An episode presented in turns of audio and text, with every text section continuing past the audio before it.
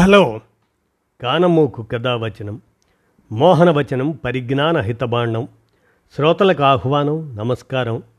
చదవతగునెవరు రాసిన తదుపరి చదివిన వెంటనే మరువక పలువురికి వినిపింపబూనినా అది ఏ పరిజ్ఞాన హితబాండమౌపో మహిళ మోహనవచనమై విరాజిల్లు.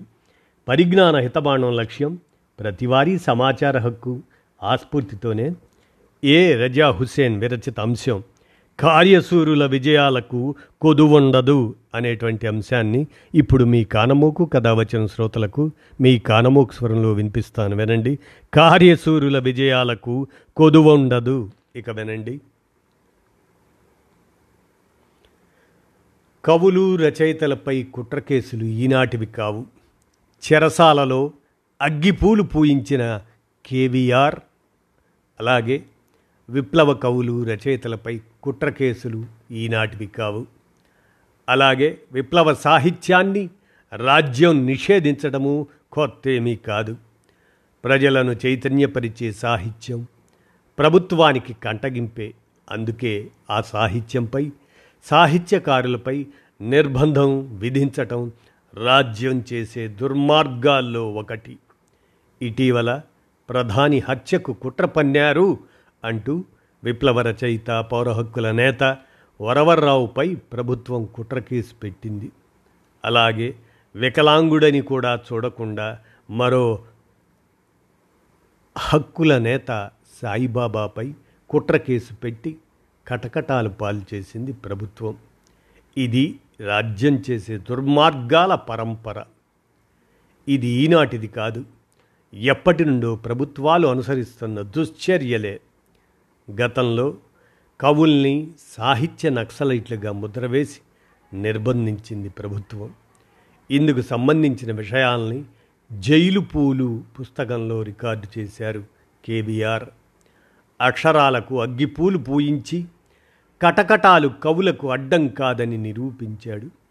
తెలుగు సాహిత్య లోకంలో కేవీఆర్గా పిలువబడే కేవీ రమణారెడ్డి విప్లవ రచయితల సంఘం అదే విరసంలో ప్రధాన పాత్ర వహించారు. అప్పట్లో నక్సలైట్ కార్యకర్తలకు విప్లవ రచయితలు భావప్రేరణ కల్పిస్తున్నారు అని భావించిన వారిని సాహిత్య నక్సలైట్లుగా చూడటం మొదలుపెట్టింది. ఫలితంగా విరసం సభ్యులపై ప్రభుత్వ వ్యతిరేక కుట్ర కేసులు నమోదయ్యాయి. కేవీఆర్, వరవర్రావు తదితరులపై సికింద్రాబాద్, చిత్తూరు కుట్ర కేసులు పెట్టారు. జ్వాలాముఖి, చెరబండరాజు, నిఖిలేశ్వర్లపై పీడీ చట్టాన్ని ప్రయోగించి జైల్లో పెట్టించారు. కేవీఆర్ కూడా 1974 జూన్ నుండి అక్టోబర్ వరకు జైలు పక్షి కాక తప్పలేదు. జైల్లో ఉన్న ఆ కాలంలో కేవీఆర్ ఊరికే కూర్చోలేదు. విరసం ముందు వెనుకల్ని వివరిస్తూ జైల్లో 3 నెలల ముచ్చటల్ని రాశాడు.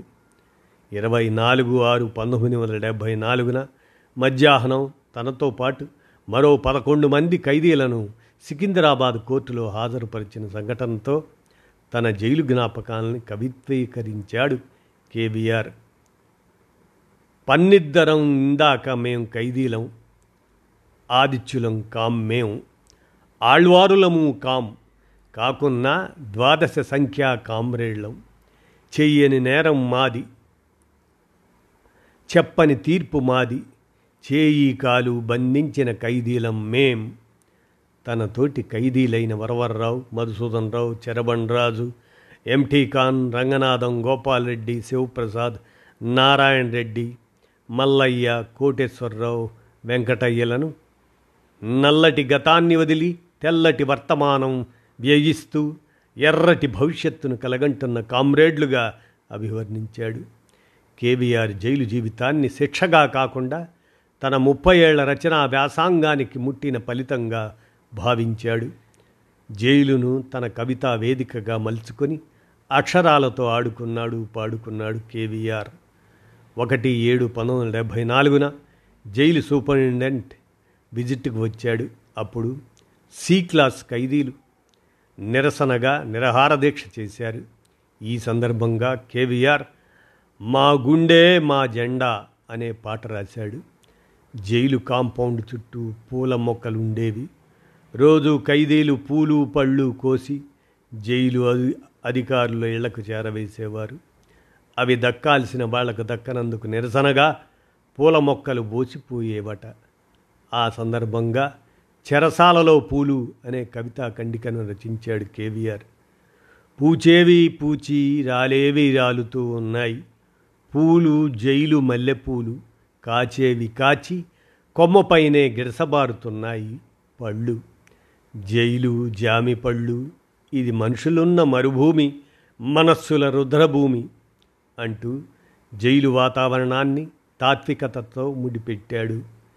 జైలును జైలులా కాకుండా ఇల్లులా భావించాడు.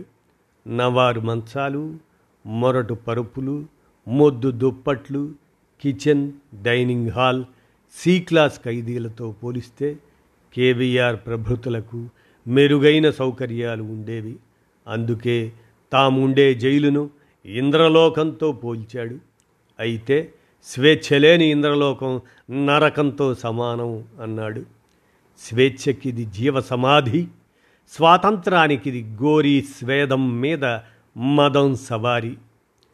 లాఠీ అనునిత్యం పహారా తిరుగుతుంది ఇక్కడ, ఖాకి అడ్డులేని జులుం సాగిస్తుంది ఇక్కడ, కానీ మానాఛేదనం ఎక్కడ?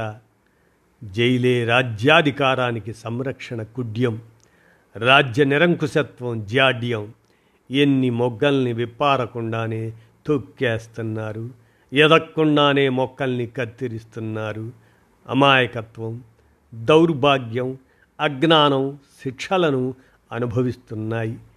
న్యాయానికి ధర్మానికి జాగానై పాదులు పూచే పువ్వులు, మొక్కలు కాచే ఫలాలు, అధికారుల శ్రీమతులకు నైవేద్యాలు అని కేవీ రమణారెడ్డి. జైల్లో అంతా అక్రమమే. కాయగూరలు, కట్టెలు, వంట సామాన్లు కాంట్రాక్టర్లు, జైలు అధికారులు బాయి బాయిగా ఉండటం చేత నాసిరకం సరుకులు సరఫరా అయ్యేవి. దీంతో నాసిరకం వంట తింటూ ఖైదీలు నాస్తి జపం చేసేవారట. నేలంతా ఈగలు, నెత్తుటి మరకలు, అనారోగ్య వాతావరణం. మీషన్లతో నిషాకుషీకి అలవాటు పడ్డ జైలర్లు ఒక పక్క ఆనందడోలికల్లో ఊగిపోతుంటే ఖైదీలు మాత్రం ఉత్సూరంటూ బాధపడేవారట. జైల్లో మొక్కలకు పూసిన అందమైన పూలు, చెట్లకు కాసిన మధుర ఫలాలు అందరికీ దక్కాల్సి ఉన్నా కేవలం అధికారుల శ్రీమతులకు నైవేద్యం కావడాన్ని కేవీఆర్ వ్యతిరేకించాడు. సమాజంలో ఉండాల్సిన స్వాతంత్రాభిలాషులు, స్వేచ్ఛకు ప్రతీకలైన అభ్యుదయ రచయితలు జైలుపాలు కావటం కూడా రాజ్యం నిరంకుశ ధోరణికి ప్రతీకగా చెరసాల పూలు అనే కవితలో వర్ణించాడు. కటకటాలు లేని లోకాన్ని, శోకం లేని రాజ్యాన్ని ఆయన కోరుకున్న వాస్తవంలో ఆయనకు దక్కింది అశ్రుజలం. కథన రంగం ఏదైనా కార్య శూరుల విజయాలకు కొదువుండదు. అలాగే కేవీఆర్ తన జైలు జీవితాన్ని అక్షర మణిదీపంగా మలుచుకున్నాడు. భావితరాల కోసం చరిత్రను ఇలా రికార్డు చేశాడు అంటూ ఏ రజా హుస్సేన్ కార్యశూరుల విజయాలకు కొదువుండదు అని రచించిన అంశాన్ని మీ కానమోకు కథావచనం శ్రోతలకు మీ కానమోకు స్వరంలో వినిపించాను. విన్నారుగా, ధన్యవాదాలు.